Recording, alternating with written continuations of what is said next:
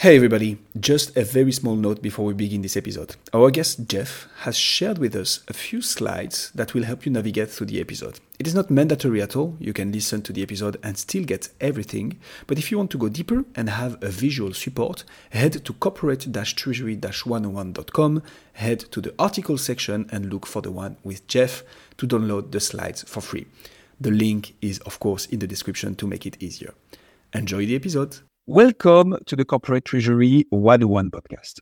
Today, we delve deep into the world of foreign exchange risks with true experts in the field of FX risk management, Jeff Goggins from Kyriba. Jeff is a director at Kyriba, part of the advisory team, and focuses on FX risk management.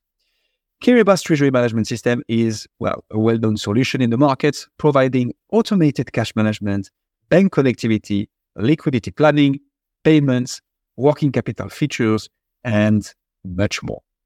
In the episode of today, expect to learn what is a risk exposure, what is foreign exchange risk, and what are the different types of financial risks a company can face, when does a risk exposure start and when does it stop, why should company look carefully into their financial risk and more precisely the foreign exchange risk, how to hedge against those type of risks. What is the one biggest challenge when it comes to FX risk management? How does a period of high volatility impact FX risk management? How is AI impacting financial risk management? And much, much more. We are thrilled to have an incredible guest such as Jeff with a deep passion for treasury on today's episode. Also, and when you are thinking about how you found out about our podcast, chances are that it was through word of mouth, social media, or a recommendation from your favorite podcast platform. And this is our ask to you. The only way the podcast can grow and for more people to learn about treasury is thanks to you.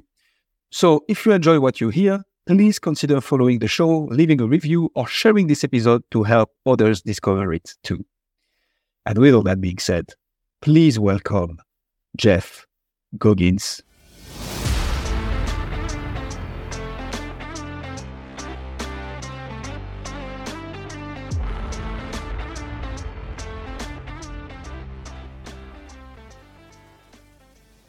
Jeff, welcome to the Corporate Treasury 101 podcast. So, we're going to go over today financial risk, specifically FX risk. We did an episode on this a long time ago where we went into the different types of risk and hedging strategies. And today we're going to deep dive onto the FX side of it. So, Jeff, start us high level. What is a risk exposure? Like that term used in Treasury, risk exposure, what does that actually mean?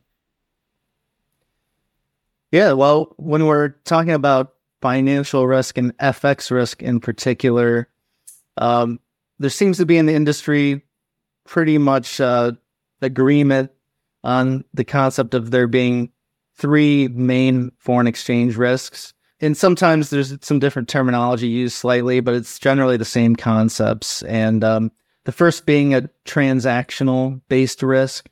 And a lot of times people think of that as anticipated transactions, transactions that haven't occurred yet. And then you also have booked transactions. So foreign or non functional currency transactions that will change in value that are sitting on your balance sheet. So you have your anticipated and your booked transactions. You also then have uh, translation risk. So that's when you have a, a non reporting currency entity that so if you have a British pound, let's say, entity in a US dollar organization, you know, those books at the uh, end of the month or end of the quarter are going to translate up into the reporting currency. So you have translation risk. And then you have uh, net investment risk, which is the change in the uh, net asset value of foreign subsidiaries. So uh, those three are typically how how global companies are viewing FX risk. Those three general types. Super interesting. So FX risk is all about when a company's want to do business internationally. Um, they might have different subsidiaries in different locations, or also even just suppliers in different locations working in different different currencies, right? Yeah, that's right. So you can have, you know, a US based or a uh, company or a company that's only truly located in, in one country that is, uh, you know, trading overseas. And so they have uh, some risk with, with that business. But then what I typically uh, run up against, given that in my field of work, I'm helping global companies set up hedge programs uh, to address this risk. So uh, usually it's companies of a particular getting to a, a, pretty large scale, and they will have a lot of foreign subsidiaries, foreign entities uh, that are also doing business. So not only do you have, you know, maybe your your main corporate entity that does international business, but now you have all of these international subsidiaries also doing doing business and doing business with other countries and in other currencies. So so it starts to get kind of like a big spider web of, of foreign activity that that companies will see changes in values of all their transactions and want to deal with that risk. I'd like to dig a little bit deeper into those two terms that you mentioned, anticipated versus booked. So I guess this refer to the transaction exposure, right? Yeah. How does that maybe in layman's terms or for everybody to understand? Anticipated is I'm expecting this transaction to happen, but I'm not sure it will happen yet. That that would be the idea. So it's a little bit of a forecasted exposure, right? Correct. Yeah, and that goes into like, I think the the industry agrees with that as a risk, but you mentioned forecasted there. You you, you tend to get a lot of terminology differences, and folks uh, calling that a forecasted risk and anticipated risk. Um, and then and that's actually just to take a little sidestep away from that. That's that's one of the challenges I think with with folks who are starting to get into FX and even with the treasury function, uh, having conversations with other folks within their organization or the CFO, is you tend to get uh, you have folks that just have a lot of different terminology in their own head. So so one thing you have to do, especially talking to the CFO, is you want to make sure that you're on the same page with terminology and and actually I'll I'll uh, one example of that I'll actually kind of shift to the translation side just from a definitional example. But, you know, in my mind, when, when I'm working with companies, I view translation risk how I described it earlier, which is kind of, you know, right at the end of kind of if you if you think of FX risk on a timeline, right at the end, the company needs to translate their books. And and that that small slippage that you can have in FX rates between the rates that transactions are booked that month and then the rate that's being used to translate the books to me is the translation risk. But I've talked with a lot of CFOs who will just broadly kind of say, oh, you know, I'm worried about translation risk. And you can't just assume that you know what they're talking about because uh, what I found is a lot of times what they're talking about is is they're actually talking about the transaction risk that, that you were mentioning, kind of the forecasted risk. So a CFO has a plan, um, you know, out to the street, they've set their guidance and they just broadly think of translation risk as, oh, that's, that's going to be the change in my euro revenues that I forecasted, or what the value is now that I budgeted for that, and then what it's going to end up being in, in three months. So they kind of have a different terminology that you need to dissect and, and make sure you're all on the same page with. But going back to the transaction risk uh, question, yeah. So an anticipated risk, the, the way I view that is, yeah, anytime the hard part with anticipated risk when you're talking about it is when does that anticipated or forecasted risk start? Because um, you're setting a budget, your FP&A group is setting a budget for the year or you're setting guidance for the quarter, you're revising forecasts, or you know that three years from now, if you're working on a, a big project overseas uh, for project based companies, setting up, you know, big offshore oil rigs overseas or whatnot, you know, they might know that they have an anticipated risk going up four years. But when does that risk actually start? It depends on who's, you know, who you're talking to, who's viewing that risk. But, you know, at some point, someone views there as being a risk. There's an expectation of a foreign transaction being worth a certain amount. And at some point that starts, and that's going to be a risk until you know that actual transaction occurs. So if you're talking about revenue, you know that you're going to have probably foreign revenues, or um, you know a company knows that they're going to be selling widgets overseas ten years from now. Um, so you have this you know anticipated risk going out into almost perpetuity. Uh, but at some point, it you know is the point where you decide, well, I, I care to lock this down now, and I feel certain enough about it that it's going to occur that I could potentially go out uh, to a bank, enter into a um, derivative contracts, and and uh, lock in and hedge that risk. Hmm, perfect. So we are getting into the how to mitigate that risk, but maybe before getting into this, Jeff. So anticipated and and or forecasted, that's clear. If we go back to the anticipated versus booked, can you explain what you mean with booked exactly? Sure, yeah. And uh, so we'll go back to the revenue example. So, um, mm-hmm. so if we had for US dollar company has euro revenue, um, so we covered anticipated risk. At some point, you're expecting revenue to come into the future. And at some point in time, though, that revenue is actually going to be realized. You're going to, your foreign entity or you directly are going to be making this euro sale and you're going to book that transaction. It's going to, you know, hit your revenue line. And in most cases, you know, let's say that particular transaction is going to uh, also hit then accounts receivable. So you now have a foreign account receivable, and that's going to uh, at the end of each month that that's outstanding, you know, that's going to what's called revalue or remeasure uh, into the functional currency value of, of your books. So if you're that U.S. dollar company with a euro accounts receivable, you have to reflect that change in value of euros on your books until you eventually receive the cash, and then then you have euro cash on your books uh, that would also be doing that same process as long as you have it. Uh, so then it, it the risk lasts until you actually convert that euro cash into your your kind of entity's base currency, their functional currency. Uh, so that's the booked transaction risk. And that that's usually addressed, uh, you know, either separately by companies or they structure hedge program where they could potentially kind of hedge that entire transaction straight through to the end. So from anticipated to the booked receivable uh, in cash up to the end. Can I ask a, a little bit more of a basic question, Jeff? So, so anticipated risk is like I've placed this order, or this order has been placed with me. Let Let's take the example where you're selling abroad, right?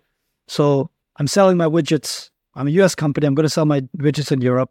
I know that there's a risk of the FX rate changing in the meantime. So that's my anticipated thing. And then when the sale goes through and the money lands in my account, that's the booked risk. Is that correct? Yeah, and it does. Yeah, so once the sale occurs, you're gonna probably have an accounts receivable first. Yeah. And then, and so that accounts receivable through cash, through converting the cash, you know, because once, if we're talking about that euro example, once the euro cash gets converted, so you realize, oh, I have extra euro cash in my bank account. I want to move that into U. Convert that with the bank into U.S. dollars, and that's then officially when when your risk would end in that particular example. Why, why do I need an anticipated risk? So I understand the booked risk, right? So, but as a company, how uh, why am I or how am I accounting for that anticipated risk? Like, where does that show up? Yeah. What am I doing with that? Like, why do I even need to care until it's actually happened? Yeah. So, one basic example I go to, I won't name the company name, but it, you know, they, they made, um, they made a, a technology product. Um, it's really a home appliance and they were US based company they were very big in Japan. So they had a lot of revenue in Japan. So they're they're making this product. For the most part, the product costs that all the costs are in US dollars. I think they might have used contract manufacturing out of China or Malaysia, but you know that it costs them essentially U.S. dollars uh, through that arrangement. They're a U.S. company, so they have the very U.S. dollar mindset. Everything to them is U.S. dollars, and then they do a budget every year that goes out to the street because they're a publicly traded company where they're setting an expectation. Let's say we're gonna we're gonna get two billion dollars in revenue. Underneath that big two billion dollar target that they're setting, we, we go below the surface, and let's say five hundred million dollars is based on their their actual JPY, their Japanese yen sales, and um, and if the JPY rates, they they have to make an assumption. They have to assume, okay, this JPY is going to be a, a certain value, so they can consolidate to that U.S. dollar expectation. And so, let's say JPY rates was 110 at the time they set that target and the time they set that expectation. Folks' bonuses might be, you know, based on that as well. So, you know, going down to the operational level, it can impact folks. So everyone's expecting to to have this business plan. They have to roll it up to a US dollar plan. And the expectation is 110 Japanese yen. So throughout the course of the year, if the Japanese yen is depreciating, and right now I think I looked yesterday and the yen has been depreciating uh, for the past couple months, I believe. So it's at like 144 now. So if you had expected those those uh, Japanese yen to be worth 500 million, and then the yen depreciates 25%, you know, take 25% hit on your 500 million. And I'm coming up with that on the fly. Boy, that's a little over 100 million or 125 million, maybe. Um, you, the business could have done perfectly well. They sold all the units they wanted to sell they might have even grown a little bit and, and beat expectations as far as the actual product sales. Um, but purely because of the Japanese yen revenue changing on them, or the value of the Japanese yen revenue changing on them, they have to show, you know, that that um, they didn't have a great year, they didn't meet expectations. So, so that's kind of the anticipated risk. There was everything went as planned. They had anticipated Japanese yen revenue, but uh, that revenue changed in value because it they don't lock in that revenue until you know they actually book the revenue. And booked is when the invoice gets issued or when it's actually paid, because you have the time, the delay of like payment terms, right, in between.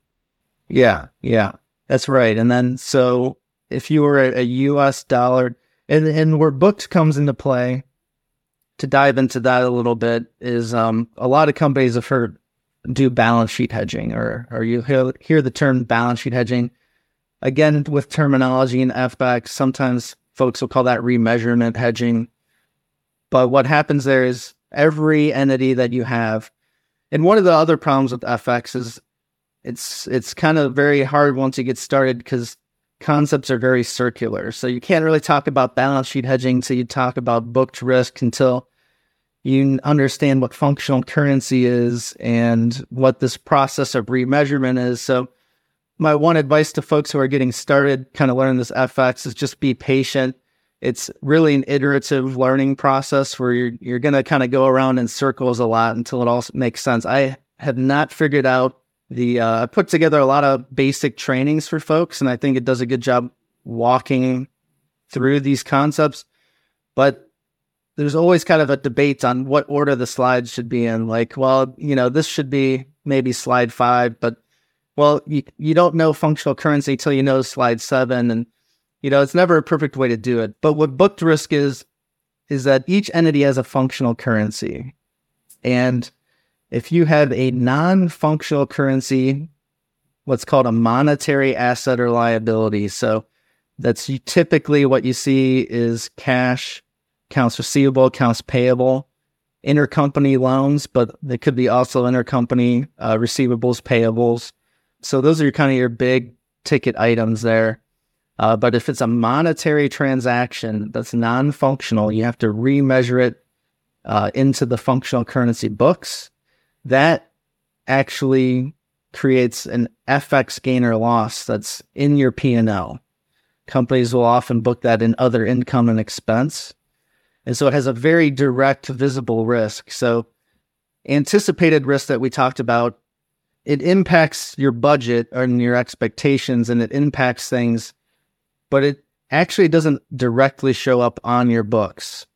Now, booked transaction risk has that remeasurement process, that change in value, that you have to change the value on your balance sheet. The offset of that does actually directly hit your P&L as an FX gain or loss.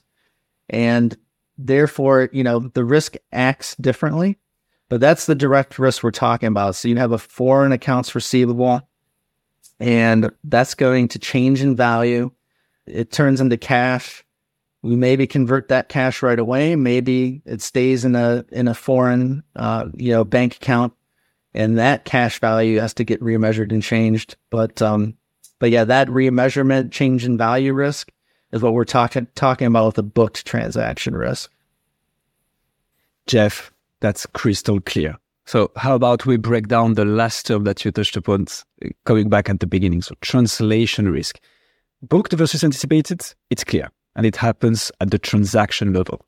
Now, I, I, just, I know I struggled a lot understanding it at my beginnings in corporate treasury as well, but can you break down what translation exposure is and maybe just illustrate it with examples so we can grasp it better?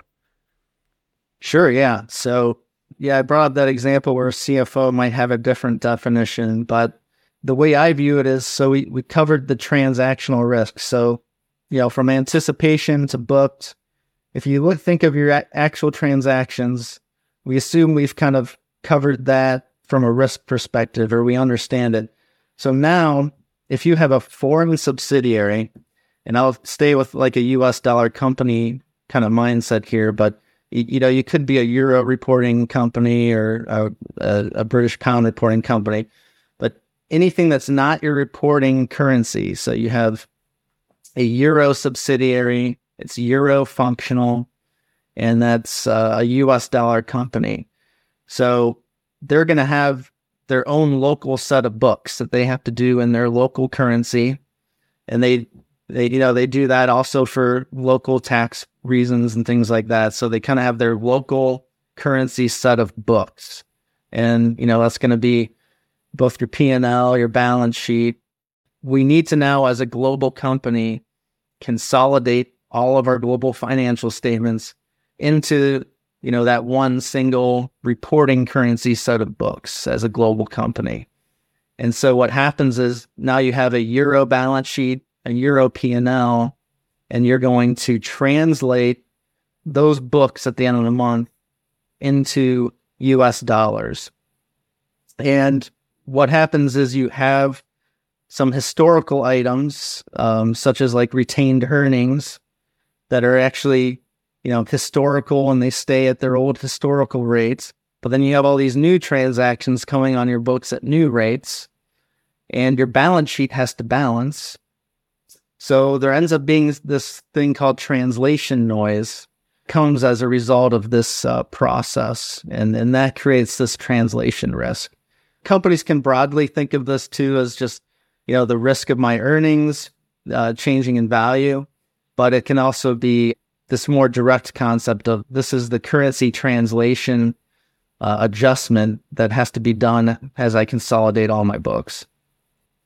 Okay, so it's not necessarily on the revenue side, but just on the balance sheet side. Like I have a US based entity that consolidates everything. If the total value of the balance sheet of one of my Mexican subsidiary, for instance, goes down because the US dollar went up in value against the Mexican peso, I'm losing money. And that translates into the balance sheet risk and it's a loss that occurs because of that. It makes sense? Yeah, basically, yeah. So it's a change in value, and, and a lot of times you can think of it as kind of earnings as well. Uh, but that goes into the net investment concept as well. But it's really just that change in value of, of the books based on your kind of historical retained earnings and your new activity coming on that's necessary to uh, get into one consolidated set of books. Jeff, how does that differ from the net investment risk you mentioned earlier? Yeah, so net investment risk is then really the concepts that you have have these foreign entities that have a foreign net asset value or you could also kind of view that as kind of their retained earnings as well. So it's really that historical then retained earnings um, that is changing in value over time. And so if you have, um, let's say you have a, a euro entity that, that has, you know, hundreds of millions of earnings that have been piling up and they're, they're euro entities. So you have euro cash. So we talked about the booked risk. There's no booked risk per se there because it's Euro cash in a Euro entity. Nothing goes through that remeasurement or revaluation process. But what does happen is, let's say five years from now, you decide that, well, I finally want to repatriate all of my Euro earnings into the United States. Well, if Euro used to be at 130, you thought, you know, you had, uh, as far as a rates, you know, you thought you had way more US dollar value out of all the, those euros sitting around overseas than what they might be worth today if, if let's say euros at parity.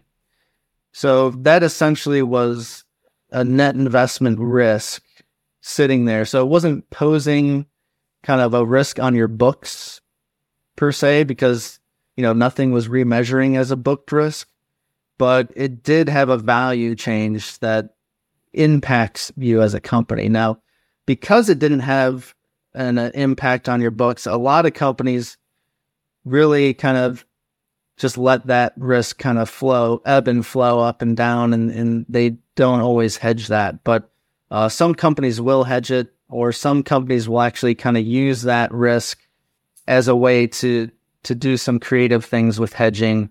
So they might not necessarily care about that risk directly, but they will kind of use that risk to do other things with hedging. Do all of these risks apply to just public companies? Because we mentioned like it's all like anticipated and everything else is because you're reporting and you have forecasting. Mm. And which one of these are important for companies that aren't necessarily public with, with external shareholders? These risks theoretically, you know, pertain to all global companies. You know, depending on how they're set up, some some risks will present themselves, some won't. But theoretically, public, private, these risks exist. But you bring up a really good question because you do see public companies care more about actually addressing the risk and especially, let's say, the booked risk that we talked about. So that's really a lot of times we call that also an accounting risk because it's really that remeasurement process it's creating that FX gain or loss, and that FX gain or loss goes below the line, under operating margins, under EBITDA. And so a lot of private companies will say, well, we don't we don't really necessarily want to put cash at risk because if you're hedging it and you have hedge losses, yes, you did the right thing economically, but then you have to pay the bank, let's say millions of dollars just to to kind of net settle out that that cash loss. So a lot of private companies will say, well, we don't want to handle, we don't want to address that risk because it's below the line, it's below EBITDA. You know, our our private equity owners don't really care about it. We're not measured against it. So we're not going to kind of go through all the hurdles of hedging for that particular risk. Whereas a public company, you know, even though it's below the line, it does impact earnings per share and a lot of them want to eliminate that volatility out of the earnings per share number. So you do have examples like that where private and public companies will respond differently or act differently to the risk, although they they both still have the risk. Awesome, Jeff. How about we we go back a bit? I mean, I think we're already a bit technical, but that's perfect because you break it down perfectly. Um, how does the you mentioned earlier this is where the risk starts and this is where it stops. Can we get back to that concept a bit and like break it down for each of the risks that we've identified. So maybe starting with the transaction risk, anticipated one. Where does that risk start? Where does it stop? And I feel there will be a link with when it starts for the booked one, but I'll let you break it down. Yeah, we, we touched a little bit on the, the tough thing with the anticipated side is where does it start? And I, I guess to bring this up a little high level again. So, you know, I, th- I think when a company is thinking about potentially addressing these risks and, and that could lead to end up hedging the risk, the first key thing is understanding the risk. Um, and, and the important thing that a company first needs to do is really two things is is understand the landscape that they have in their organization. So one of those is we talked about functional currency. So what's your legal entity situation? What are all the functional currencies? You want to take inventory of that. You want to understand the operational structure. Um, you know, if you have an in-house bank or or some kind of purchasing entity in Switzerland, that's kind of your hub for all your inventory and you have these other and intercompany entities that uh, are taking all the inventory from that hub. You want to kind of understand all those operational elements of what's going on what are the functional currencies how are you handling the accounting of the actual transactions? Um, so understanding that looking at your key transactions map them out on a timeline kind of understand this and that's to your question. Where does the risk actually start and stop? It it really every company is going to be different. It's going to be different on how the operations are working, uh, how the accounting is being done, and um, and and how folks are viewing that. So can you can the company change their pricing if the FX rates move? If they can just adjust their pricing, then they're basically naturally hedged. Uh, they don't need to worry about it. If they're locking in to a set price for their customers every quarter, then they might view their risk as starting as soon as that price gets set. As soon as, as soon as we lock into a price for a customer, that's when our risk is actually going to start. Uh, or some companies, you know, they might want to just jump ahead of all that and say, well, we want to influence the price we're going to be setting for our customers by smoothing out rates over a longer period of time. Um, so you want to understand the landscape and then you want to understand the viewpoint that folks in the organization have on risk. So the shareholders, the CFO, the senior management, C suite, they might all be viewing risk as a US dollar company as everything that's not US dollars. Whereas if you have operations in Mexico, those uh, those operational folks, if, if their functional currency is Mexican peso, they're selling to Mexican peso cust or selling to customers in pesos. Those folks might be viewing their risk as anything that's not Mexican peso. Even if they have US dollar items that they're buying, they might view US dollars as a risk. So in that case, you have a conflicting viewpoint. You have some folks doing everything that's not US dollars as a risk, whereas at the same time, you have folks on the ground that are viewing US dollars as a risk. So, one thing you got to do is kind of get folks together, stakeholders together, and kind of figure out, well, what, how are we defining risk as a company and how are we going to measure this risk? And then you have to, at that point, you can now decide, okay, what are we going to do about it or what can we do about it? Okay, so feels that there might be a bit of change management and education around FX to be done with that Mexican subsidiary, but I guess that that would be for another episode. You you mentioned yeah. something interesting, like are you able to pass on that risk into your prices directly, and therefore you're basically immune to that to that risk. So I've seen in my short lifetime inflation indexed contracts, meaning okay, at the beginning of each year, if it's like very long term sales contract, if the inflation has gone up 10%, let's say, our prices will also go up 10%. And like this, you just pass on the inflation onto your clients. But I've never seen FX rate indexed contracts. Is it something that exists? I think they do exist and um, not that commonly. Uh, I think in certain countries you'll see it more. And the tricky thing with that is that you can have contracts that let's say are in US dollars. So at the surface level, it looks like it's not a risk to you. But underneath the surface, if it's referencing, you know, a, a Brazilian real price um, that is saying, and will readjust to, you know, the Brazilian central bank rate at the end of the month. I think you probably more commonly see that the other way, where it's really a Brazilian looking contract that's underneath the surface priced in US dollars. But you get these things where you do end up finding that you have hidden risks that, that you can't really see at the surface. So yeah, so so that's another thing too. You, you can't always just look at the invoice currency.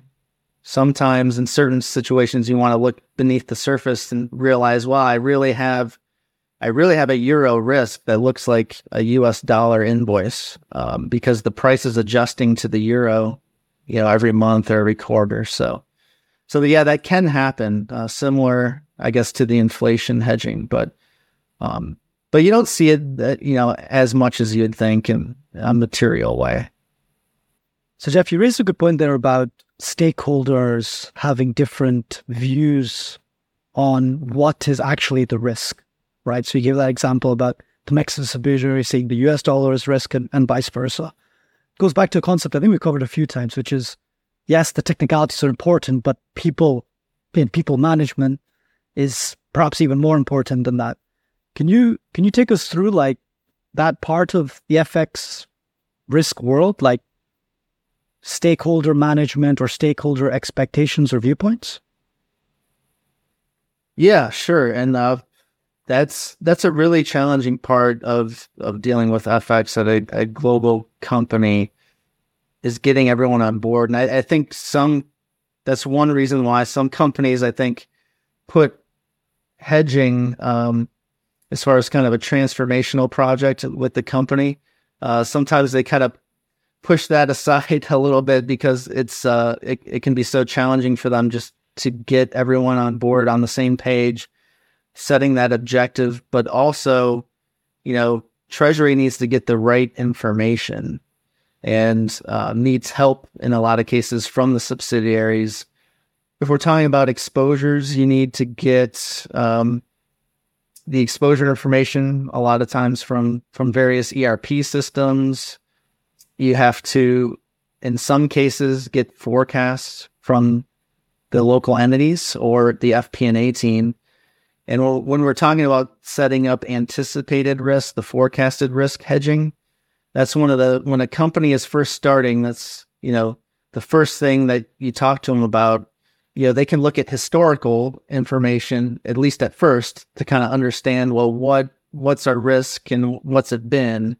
But then when you start thinking about how are we going to address this on an ongoing basis, well, we need FP&A to start sending us, you know, a forecast at these transactional levels. And what you find is FP&A will say, well, you know, we're, we kind of only forecast at the functional currency level or so they don't look underneath the surface to what at a transactional side, you know, what's really driving um, some of the risk uh, within that entity.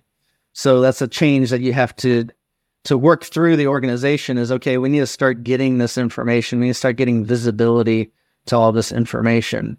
Uh, and then, yeah, at a higher level too, then uh, you do have these situations where you have those different viewpoints and and then again it kind of has to go a little circular because if you start talking about hedge accounting and certain things like that well there hedge accounting might restrict uh, certain ways you want to do things so you if you're a US dollar company with all your euro, euro revenue in a euro entity and you're viewing that euro revenue as a risk, well, as you can't get hedge accounting by hedging euro revenue in that particular case because it's all on a euro entity.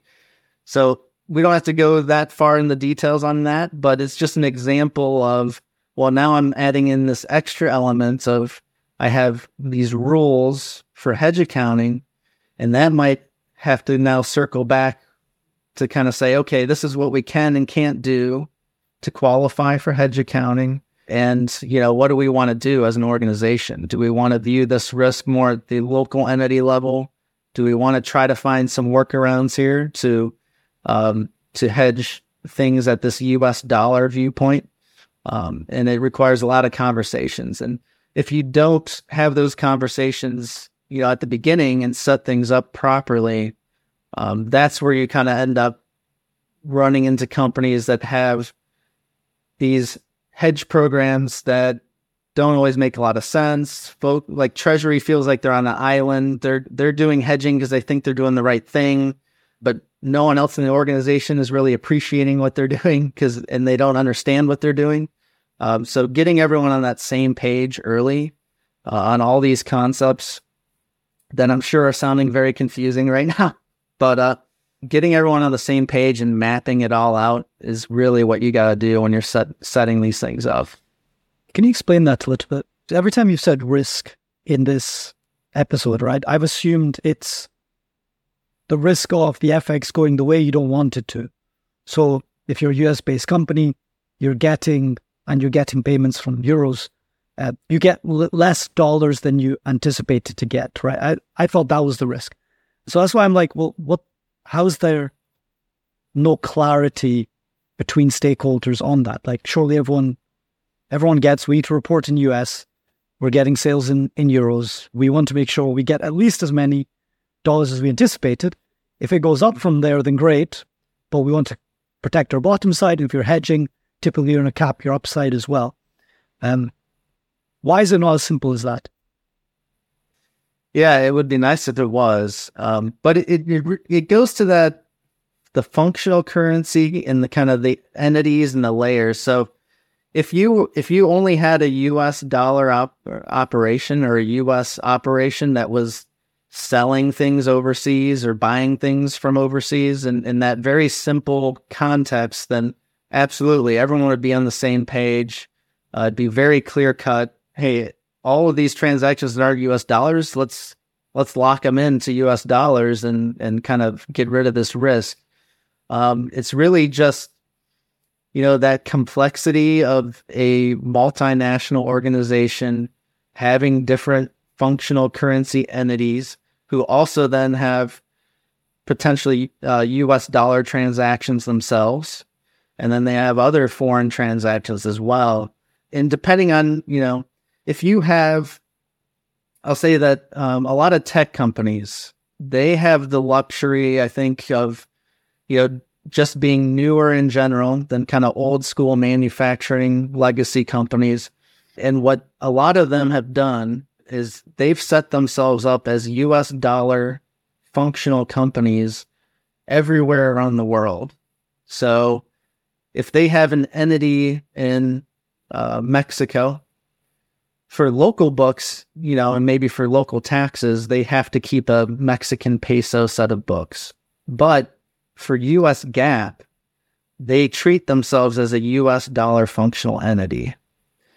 And what that does is it allows them to treat Mexican peso revenue as, you know, their risk, both at an entity level and at a corporate level. So in that case, your view of the risk and the way you're handling the accounting, it's all lining up. Those companies have the luxury then of being able to get hedge accounting really easily. They can directly hedge the Mexican peso revenue. Everything works out smoothly, as you said. But unfortunately, what's happened, you know, with a lot of other companies is they kind of grew up and they set themselves up as okay, we're in Mexico. Me- it's a Mexican peso functional co- company, and you know, all over the world they set themselves up like that, and now they're saying, well, hey, you know what? We view that all that Mexican peso revenue as a risk, and there's some hedge accounting rules that will say, well, it's Mexican peso risk in a Mexican peso entity, and you can't actually hedge. You can hedge that economically if you wanted to, but you can't qualify for hedge accounting. And so then you have a mismatch between the accounting and what you want to do economically. And you know, so then the company, there are some workarounds to that that probably a little more advanced, but it gets complicated and it gets confusing. And, um, and some companies though will say, well, you know what we're going to do? We're going to, we're, we truly are a global company that has global operations in all these countries. And, and we're going to view those as kind of separate, distinct operations. So Mexi- in Mexico, we're going to hedge everything to Mexican peso. And we're going to treat that as a Mexican peso business. We're going to treat our euro entities as a euro business. And then everything kind of rolls up. We have translation risk, but we'll explain that, you know, in our earnings releases, when our in our uh, 10Q, 10K, we'll explain that as a translation risk. We'll we'll do something called constant currency reporting. We'll kind of explain it, and we don't think folks care about that, but but at least we're addressing kind of our individual business risk. So you do have companies do that, but when you're foreign functional and your US dollar company, if you want to have that ultimate viewpoint of US, anything non US dollar is a risk, uh, that's where you kind of bump into just challenges and, and you need workarounds. Um, so it can be simple, but unfortunately for a lot of global companies, it's it's just complicated with that whole landscape. So, Jeff, there are many interesting topics that we'd like to touch upon here, but and that might ring the bell. But one of our favorite exercise to Hussam and I is to chase down acronyms and to break them down. You mentioned quite a few times in this episode US GAAP. Can you quickly explain what that is and how is it relevant to FX? And when I come to it afterwards, but FX hedging and FX hedging accounting. Sure. Yeah. So, so US GAAP is an accounting you know, guidance on the fly. I, you know, I'm actually not a CPA, but I got, I'm, I'm a treasury practitioner who got heavily into hedge accounting. So US GAAP is the accounting guidance that most US companies, uh, headquartered companies are following. It's, um, you know, it's, it's organized by FASB, uh, in the US and uh, it's, it's what you have to follow. And the important thing there is that when we're talking about FX is they have a, a section of their accounting guidance called ASC 830. And you can look this up on FASB's website. You can actually get a free online access to the uh, guidance.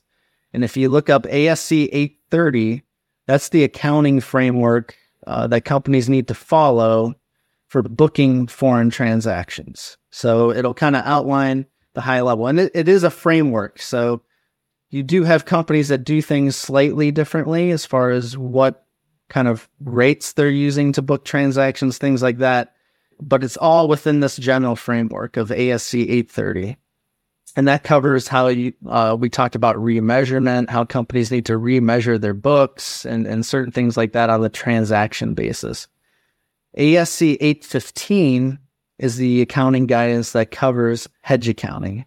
And that's just a whole other animal of, know, when you're hedging these risks and you have derivatives, you have to put them on the books at fair value. And then depending on the risk you're hedging, you might want to designate it for special hedge accounting treatment. And so this is all outlined in excruciating detail in ASC 830.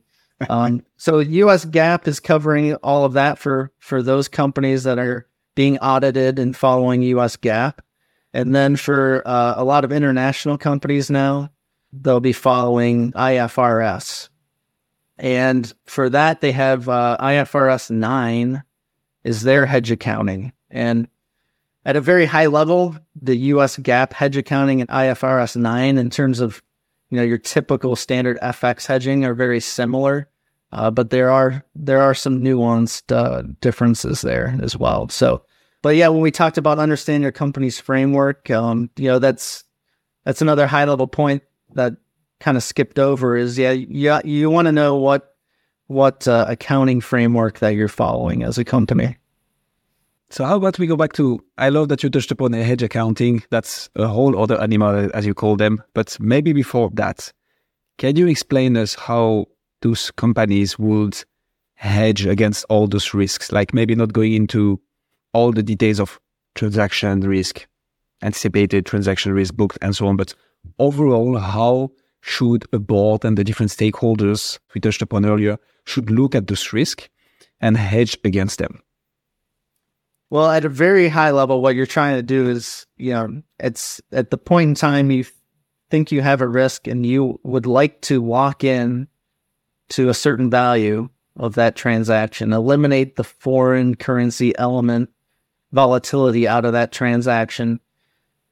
At the simplest thing that you're doing is is you're calling the bank. Most companies are using very basic forward contracts uh, where you're locking in instead of doing a spot contract where you're just converting, let's say, the currency right away. You're locking into a rate and it will have something called forward points and you're locking into a future date delivery of that contract. And so let's say you have euro revenue next month and you like the rates uh, today. I think the euro's been doing okay lately. It's like 108, 109. You want to, you're like, okay, that's, that's good. It could go up. It could get, go down, but I just want to lock it in today. Um, so you call the bank, it's euro revenue. So you, you would say your, your long revenue and you can call the bank and say, Hey, I want to sell X amount of euros for delivery next month. And so they give you a rate and you've essentially locked that in then. So whether you take delivery of the contract, so whether you actually collect those euros and then you sell the euros to the bank, you wire the bank the euros, or you can do something at the end if you don't actually want to do that actual delivery. You can actually just kind of close out the contract at the end at the, you know, at the new market rates a month from now. So economically, what you've done though is you've put a short euro position, you know, on your books or to offset that long euro revenue. And you could do that with the forward contracts. Uh, global companies might do that with an option contract and, you know, sometimes you see some, some collars. A lot of times though, in the FX world for global companies, they're, they're doing pretty basic things with the instruments and, and hedging. So that's kind of the basic gist of, of all you're doing is, is working with the bank to put that offsetting position uh, on your books. And with that comes, you know, a whole slew of challenges understanding what's going on, getting the information, getting to that point where you know what you want to tell the bank what to do, and then accounting and, and tracking everything. But that's what they're doing. I'm guessing there's not like a one size fits all solution to to each transaction, right? It's interesting you mentioned you can either not exercise that that option with the bank or choose to exercise it and, and there's different strategies later. What are like the different parameters, I guess, that change from a hedge to hedge? It's like period that you're hedging out from, or how long ahead you're hedging, I guess. what else like changes between different hedging hedges itself? Well, it's a good question. Do you hedge the entire amount always? Or can you also do a partial hedge because it's cheaper? Or like, I guess there's differences like this, right? Yeah, I'm trying to think of how to to go in this direction without getting insanely detailed. Go for it. But uh, don't be afraid of details. We love technical details here, Jeff. It's all good. So we talked about kind of when your risk starts. So that's the one variable is, you know, deciding when you're going to actually start putting the hedges on, in place. Uh, but then, as you said, so what are your variables for kind of how how to end the hedging and, and things like that? And and and the difficult thing with answering that question is just that so many companies are doing so many things differently and and you, you can get some different instruments involved as well but generally speaking um, if we're talking about hedge accounting the one thing companies don't want to do is risk losing hedge accounting so a lot of times they'll structure a hedge program so that you've probably heard of the term layering so they're doing some form of layering their hedges so if they're hedging something that's, you know, eight months from now, they don't want to just jump out and hedge that 100%. Because what if the forecast changes? What if the forecast comes back a little different? So, depending on the company, depending on, you know, the reliability of whatever particular item that they're hedging and, and business flow that they're hedging, you know, they're going to decide, well, you know, maybe we'll have a program where we start off hedging 20%. In three months, we get a kind of a fresh forecast. We're now a little bit closer to, to that time frame where it's going to occur. We feel more comfortable. We'll add another 20% to our hedge. And then three months go by. We're even more confident now. We're going to add another 20% to our to our hedge position. So so companies will do certain strategies based on pretty much their comfort level with being wrong and the comfort level with the forecast. So some companies will say, you know what, we really can't even have any reliability on a monthly forecast, but we feel pretty good about our quarterly forecast. So we know that we'll have a certain amount of sales within this quarter.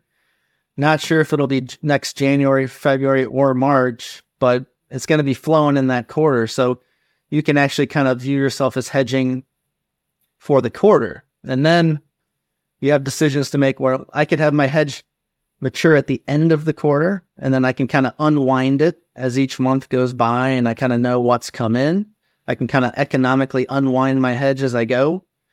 Or, you know, maybe you, you do something else or have it just mature in the middle of the quarter. So those are all decisions that uh, a company kind of needs to walk through when they're setting up their hedge program and figuring out how they want to actually structure, you know, all of that administrative parts of, of the hedging process.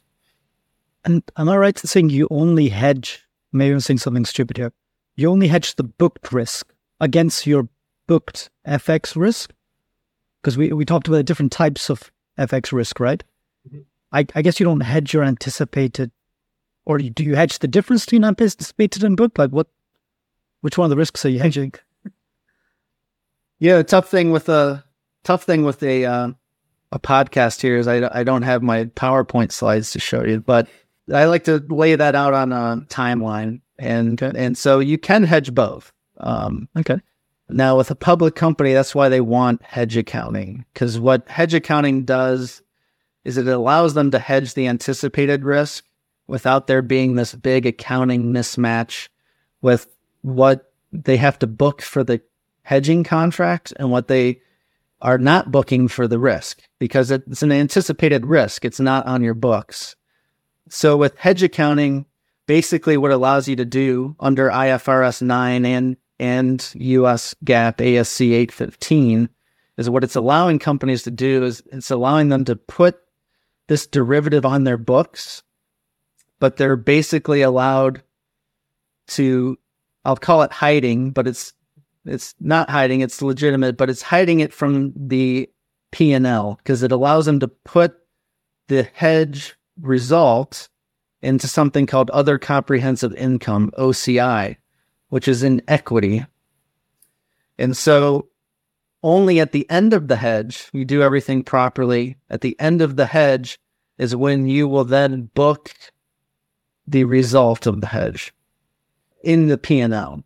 And if you're hedging revenue, then what you want to do is then, okay, my hedge result is going into revenue. So in that Japanese uh, yen example, you would be able to basically tuck away the hedge result until the very end when you had those losses because the J on your revenue, losses on your anticipated value of your Japanese yen revenue. So if your Japanese yen revenue you were hoping was 500 million, it's now only worth 400 million. Well, what happens there at the end is you get to say, okay, I had a, my hedge result of 100 million positive. I can now book that into revenue and I have my revenue of 500 million. So everything works out how I want it at the end. Uh, so that's hedging the anticipated risk is a lot of companies, especially public companies will want to use hedge accounting to be able to make the accounting line up with that economic risk that they're hedging or anticipated risk that they're hedging. On the book transaction, you actually are okay with you have a hedge. You have to mark to market that hedge. You have to book it at the fair value at the end of each month. And the whole idea is okay, I'm okay with that hedge being booked to FX gain or loss on on my P&L because that's going to offset if I did everything correctly, that's going to offset that reevaluation of the booked risk that's also impacting the FX gain or loss in the in the opposite direction. So you want to approach those with kind of a different strategy, but you can hedge them both. Jeff, maybe so I feel we've touched upon quite some uh, throughout this episode, but can you highlight and maybe summarize what are the biggest challenges when it comes to FX risk management and hedging and hedge accounting? Um, and making the link maybe with recent events and period we are we are in, like how those high volatility periods impacts all this risk management and overall is it the biggest challenge or are there others? What's your view on that? Yeah, sure. I'll I'll answer the second question first. So yeah, there there has been a lot of volatility um, over the past year, especially the past couple years.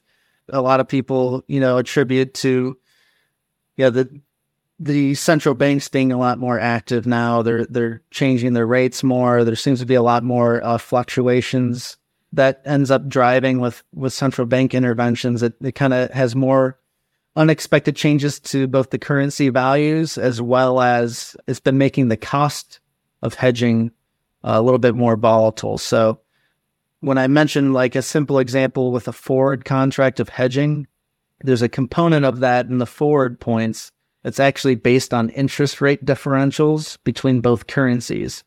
So as the central banks are kind of, you know, raising their interest rates up and down, and there's just more action there. That's also um, just changing, you know, the way companies are seeing their cost of hedging kind of flow through. So all that volatility has really thrown a lot of companies off. Uh, even companies that have have had hedge programs, they're seeing like all of a sudden their cost of hedging is way different, and they might want to approach things differently. And the way that I think volatility impacts companies the most is really just, um, especially companies that have hedge programs. So little things that maybe were off in your hedge program. So let's say you're relying on forecasts and the forecasts have been off, but the rates haven't really moved that much. Well, if, if rates aren't moving a lot and your hedge program isn't perfect, you're not going to notice a big difference because, you know, you're not going to be getting hit hard by some small mistakes. But when volatility is high, you can have smaller mistakes that actually kind of hit you hard and, and kind of come to the surface. So it really, I think, exposes a lot of issues that companies have had underlying to their FX risk and their hedge programs. It's really just exposing things that otherwise could have been kind of swept under the rug. So, you know, at a high level, I think that's where the volatility is surfacing is is just it's it's exposing issues that have been around for a while that companies have been able to get away with not addressing. And then the biggest challenge, I think, just in general, you know, again, we talked about FX being this kind of circular, iterative learning process. There's a lot of concepts, there's a lot of differences in terminology, there's a lot of complexities with the way global companies are set up. And as a practitioner, I've worked with practitioners before who they came from one company who kind of had a certain functional currency set up or they booked transactions a certain way and kind of thought they knew what was going on. They get to a new company who is booking the transactions completely differently. They have a different functional currency setup, different type of flows, and the hedge program is completely different. The approach to it is different. So there's always a lot to learn. There's always a challenge with just knowing the landscape of what's going on. But then, addition to that, we didn't touch on it a lot, but is just then getting the information, the administrative process of getting visibility on your exposures. Uh, historically, ERP systems haven't had a lot of great direct reporting that will give you kind of those non functional currency balances right out of the ERP. Um, but you've got to take all this information, you got to aggregate it, you got to analyze it, and then you got to make actions on it it's a big administrative process and it's a big learning process. But uh, that's what I find really great about FX is there's just constantly something to learn. When I went from being a corporate treasury practitioner to to the consulting side seven years ago, when I was interviewing, you know, for that consulting company, one of their concerns was, oh, you know, as an assistant treasurer, you're just wearing all these hats. You're focused on the global cash management, the debt, the FX is just one piece of it. You're even involved in insurance and like how are you going to handle, you know, just focusing on FX? And, you know, I said, well, to be honest, I wasn't sure, but I said, you know, I, I, I think that I, I really like diving into the technical side of things. FX is actually a really big world. And that turned out to be absolutely true. Like the more you learn, the more you realize you don't know. And, and there's just tons to learn in FX. So it's a challenge, but it makes it really interesting. No, definitely, definitely getting that impression. Jeff, didn't think we'd have so much, but so much we haven't talked about. But um, but we're we're closing in on the end of the episode now.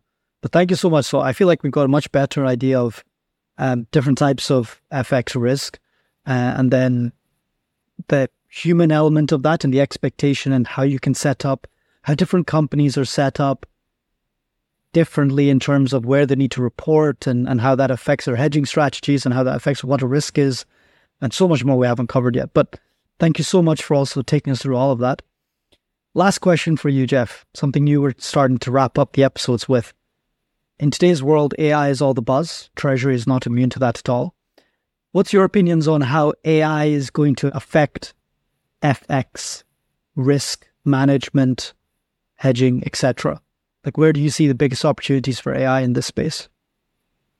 Yeah, so, yeah, I'm sure there's just endless possibilities with where AI is going and how it can help FX. The the first thing that comes to mind is that forecasting piece. So exposure forecasting whether you're you're talking about, you know, so let's just focus more on the transactional risk on any elements of that. Certain companies need to employ certain types of forecasting potentially to understand the exposure, and uh, that can be a challenge for folks. So I would imagine with similar to cash forecasting, uh, using machine learning, using uh, AI to to help that forecasting is going to be great for for FX because you know, at the end of the day, you know, it's, it's just like a lot of other things. It's garbage in, garbage out. If you're hedging the wrong exposure or an in- inaccurate exposure, you're you're not going to be very effective economically with your hedge program. And um, so, if AI can help with that, that'll be huge. I'd imagine that AI could eventually kind of swoop in, maybe on more the execution side of things, maybe automate how companies are executing their their FX deals and um, in a way that can you know get them a good deal you know with the bank, but but automate it for them. So right now there's decent automation with companies using multi-bank trade portals. But you know if that could be even streamlined further, um, all those administrative processes, um, you know, will be great for automation. Super cool. Thanks so much, Joe. So, anything else we haven't touched on in FX risk management that you'd like to just leave a quick note on to end for our listeners? No, I think um, you know if you're if I guess this is Treasury 101, so everyone's learning. I'm realizing that I usually have PowerPoint slides in front of me when I'm when I'm doing like an FX training on uh, on these concepts, and as a podcast I'm a little worried that okay, that was maybe a, a little little hard to follow without without materials, but um, there are materials out there available. Um, you can look at my company's website. You know, just seek seek them out. Whether it's you know your your local treasury group or whatnot, go through them. I think it's you know it'll help out a lot to maybe see some of these concepts laid out, some timelines laid out. But you know, don't especially when you start getting into hedge accounting, don't get frustrated. It's a lot of going around in circles, chasing concepts down, kind of reevaluating, uh, you know, what you just read. So if it didn't all make sense, just stick with it. Uh, keep keep learning, and and it'll all make sense in the end.